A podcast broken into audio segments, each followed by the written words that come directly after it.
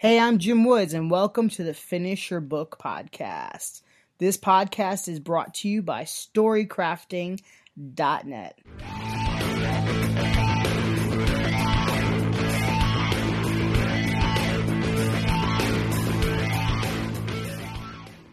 Hey there, today I'd like to talk a little bit about the Enneagram. The Enneagram is a very useful tool that will help you learn more about yourself and in turn help you finish your book. I have a background as a productivity coach. I've written a few productivity books and I've worked with many different productivity clients all over the world. And I say all this to tell you I think the Enneagram is the best tool out there because you have to play to your strengths. Playing to your strengths is the difference between finishing and not finishing. The Enneagram digs deeper than any other personality test out there, deeper than the DISC or the Myers Briggs or anything like that. The Enneagram will help you learn more about yourself. It will help you figure out how you work how you think, even. And I have to use myself as an example because I know myself. I've learned more about myself. Um, I'm an Enneagram 4. Many writers are.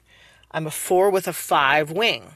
So I can look a lot like an Enneagram 5 as well. Enneagram 5s are specifically like teachers, intellects. They love to learn. 4 is really the artist. The romantic is what they often call it. The thing about the Enneagram is it will allow you to figure out what it looks like when you're healthy and what it looks like when you're unhealthy and also like what you struggle with.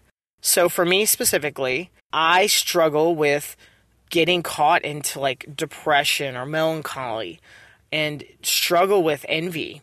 So social media for me is a definite pitfall. If I spend too much time on social media, I just compare to others and I'll say, oh, well, they've already finished their book, or they've already sold this many books, or they have this many Amazon reviews, or they have this many readers, or this big of an email list, or whatever. It's a vicious cycle. Then I feel like worthless and like I haven't accomplished anything and just really sad. When I'm healthy, I'm organized, or at least more organized, because I'm not a super organized person. I how I my organization is going to look different than yours. And the Enneagram has been a great reminder for me with that.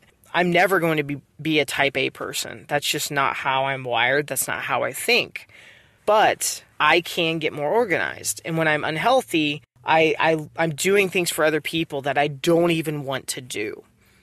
I'm in that envy trap. I'm comparing myself with everyone else, and I just feel very yucky the Enneagram is a cool thing because it, it, even can help you with your characters.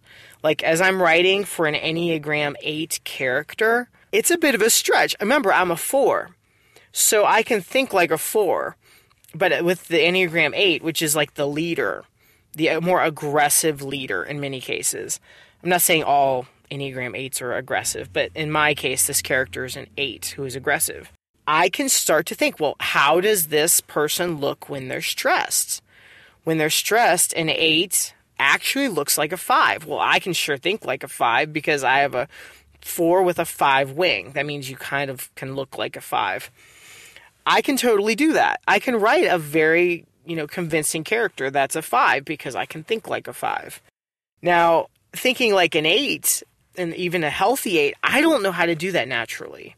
It's hard because I that's not my normal inclination.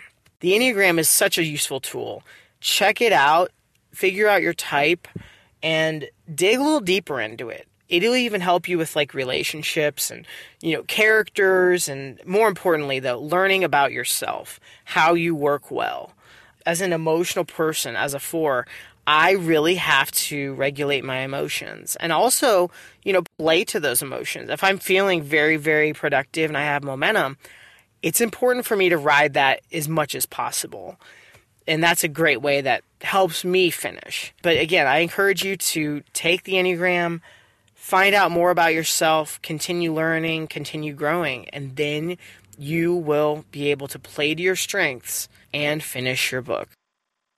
Thanks for listening to the Finish Your Book podcast. If you'd like some help with your book, whether you're starting or finishing or no matter where you are right now, you can go to storycrafting.net slash finish. Thank you for listening, and I'll see you